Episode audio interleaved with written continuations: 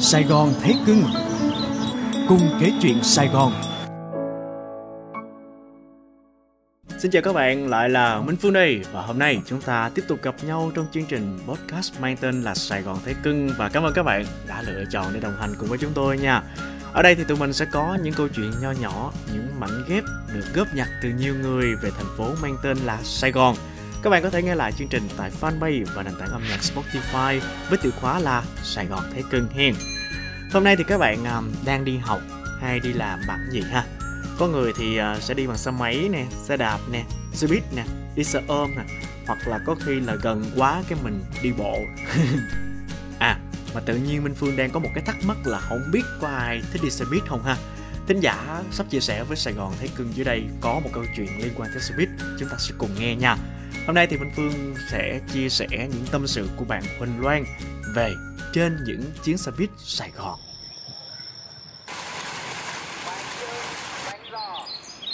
Chiều tan làm, tôi bắt vội chuyến xe buýt về nhà. Chuyến xe thương người vắng khách. Trên xe chỉ có mỗi chú tài xế và vài hành khách đang ngồi sẵn từ trước. Không cả người soát vé. Đáp lại tôi là tiếng loa thu sẵn vang lên mỗi khi xe mở cửa đón người bước lên. Kính chào quý khách, đây là tuyến xe buýt số 38 đi từ khu dân cư Tân Quy đến bến xe buýt Đầm Sen. Quý khách vui lòng bỏ tiền vào thùng, lấy vé và ổn định chỗ ngồi. Sau khi bỏ tiền vào chiếc thùng ngay cửa, bấm nút lấy vé, tôi chọn chỗ ngồi gần cuối xe. Yên tâm thở vào một cái, rồi ngắm nhìn đường phố xung quanh. Chiếc xe nhích từng chút chậm rãi trên con đường tan tầm kẹt cứng Ai nấy cũng đều cố gắng lách vào những khoảng không nhỏ nhất trên đường. Nhiều gương mặt đang hằn lên sự mệt mỏi, Ẩn sau lớp khẩu trang bịt kín, Ai cũng muốn về nhà thật nhanh. Thoát khỏi vòng vây của khói bụi, Tiếng còi in ỏi từ các phương tiện giao thông. Trên xe, vài người mệt mỏi ngã lưng vào ghế. Có người ngủ thiếp đi, Xem chừng đã mệt mỏi Sau một ngày dài học tập và làm việc. Có người còn tranh thủ gọi điện cho người quen. Cao hứng to tiếng, liền bị tài xế nhắc nhở, Giữ yên lặng cho những người khác trên xe. Một hành khách vừa bước lên khi xe ghé vào trạm, Một cô trung niên chậm chậm bước lên. Vừa bỏ tiền vào thùng, Vừa làm bầm với tài xế Sao xe hôm nay chạy lâu thế, Đứng chờ mỏi cả chân.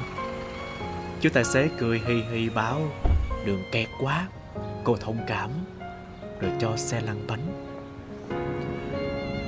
Tôi để ý rằng kể từ ngày giãn cách xã hội, xe buýt đã vắng khách, nay lại càng vắng hơn.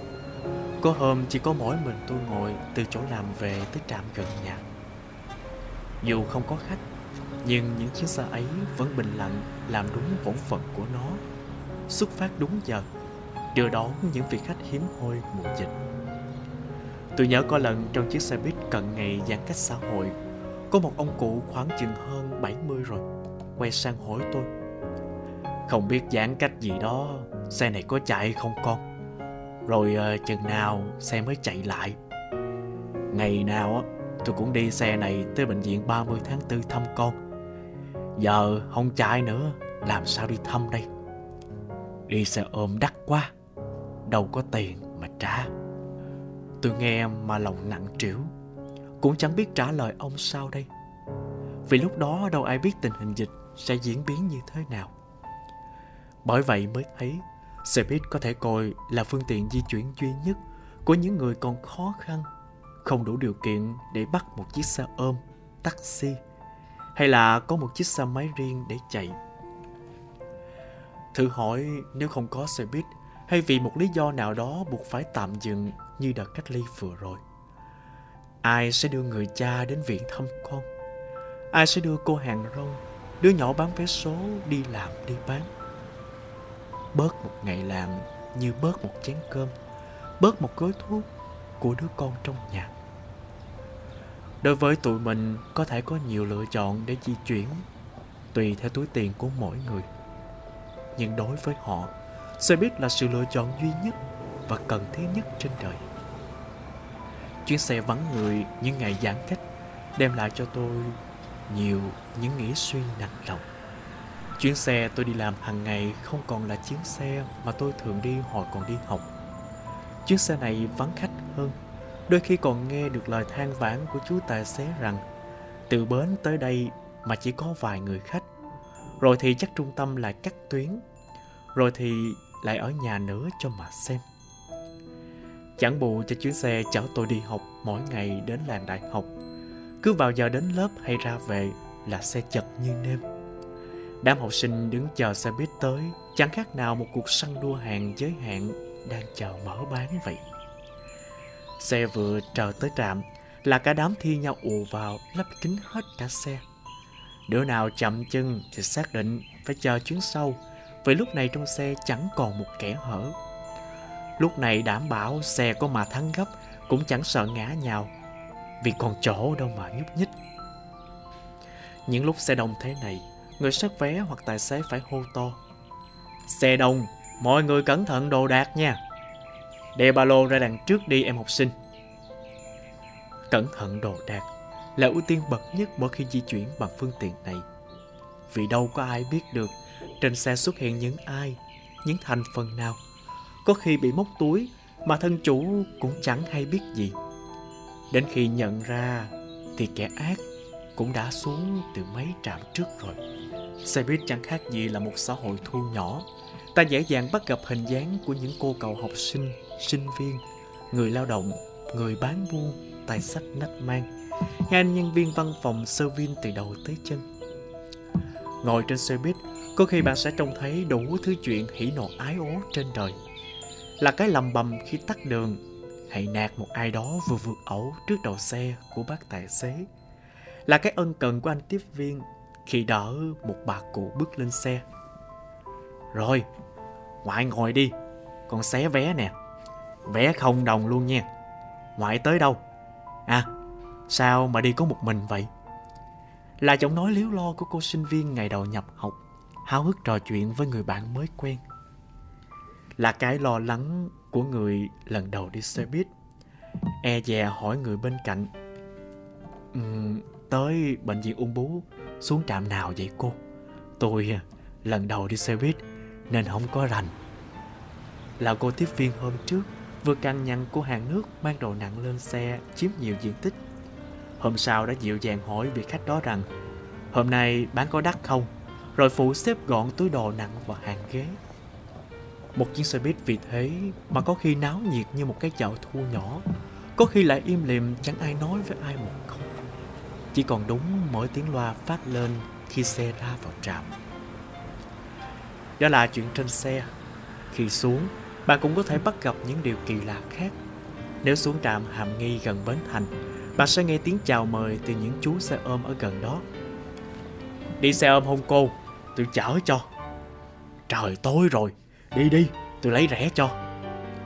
Nếu nhận được sự lắc đầu hay cái xua tay từ chối những vị khách hoặc nhắc thấy có ai đang đứng lơ ngơ không biết đón xe nào, họ sẽ ân cần mà hỏi. Con đi tới đâu để chú chỉ xe cho đi? Chú không có gạt đâu mà sợ. Đi chợ rẫy á, thì bắt số 45 hay 56 bên kia đường kìa. Giờ này hết xe về Hóc Môn rồi Sao mà đi trễ vậy?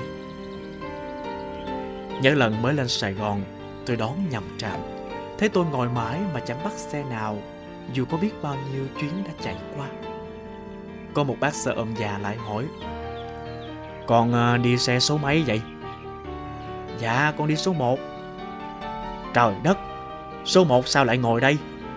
Về chợ lớn đúng không? Đi qua bên kia, Đi qua làng bên kia đón mới có chứ. Tôi ngẩn người, Cảm ơn rối rít bác xe ôm, Rồi đứng dậy. Vừa biết ơn vừa nghĩ thầm trong bụng Hóa ra Sài Gòn có sự bao đồng Dễ thương như này à, Các bạn thân mến Chúng ta vừa nghe tập hợp những câu chuyện thú vị mà bạn Huỳnh Loan muốn chia sẻ với chúng ta về những chuyến xe buýt mà bạn đã tận mắt thấy và trải nghiệm. Và thật sự là rất nhiều những câu chuyện mà chúng ta cũng bắt gặp hình ảnh của mình trong đó đúng không ạ? Dễ thương lắm ạ. Bao lâu rồi bạn chưa đi xe buýt? Nếu như mà tình hình ổn định nè, bạn hãy thử ngồi một chuyến xe buýt nha để chúng ta nhớ lại và lắng nghe nhiều câu chuyện hơn từ cuộc sống xung quanh của mình. Sống chậm lại một chút nha. Còn bây giờ thì thời lượng của chương trình đã hết rồi, Minh Phương rất tiếc khi phải tạm dừng tại đây. Cảm ơn các bạn đã đồng hành cùng với Sài Gòn Thấy Cưng và hy vọng là đã mang đến cho quý vị rất nhiều những câu chuyện uh, dễ thương hay là những câu chuyện để chúng ta cảm thấy thư thái nè và hẹn gặp lại các bạn ở những số phát sóng kế tiếp nha. Đừng để Minh Phương một mình hen. Sài Gòn Thế Cưng Podcast có hẹn với các bạn vào lúc 20 giờ thứ tư và thứ sáu hàng tuần. Đừng quên nghe. Và để được nhắc hẹn bởi vì cuộc sống vội vàng, cuộc sống rộn ràng đôi lúc chúng ta sẽ quên nhau đấy. Cho nên các bạn hãy nhấn theo dõi Sài Gòn Thế Cưng ở Facebook và Spotify để được nhắc hẹn hen. Hẹn các bạn vào lần tới nha. Sài Gòn Thế Cưng Cùng kể chuyện Sài Gòn.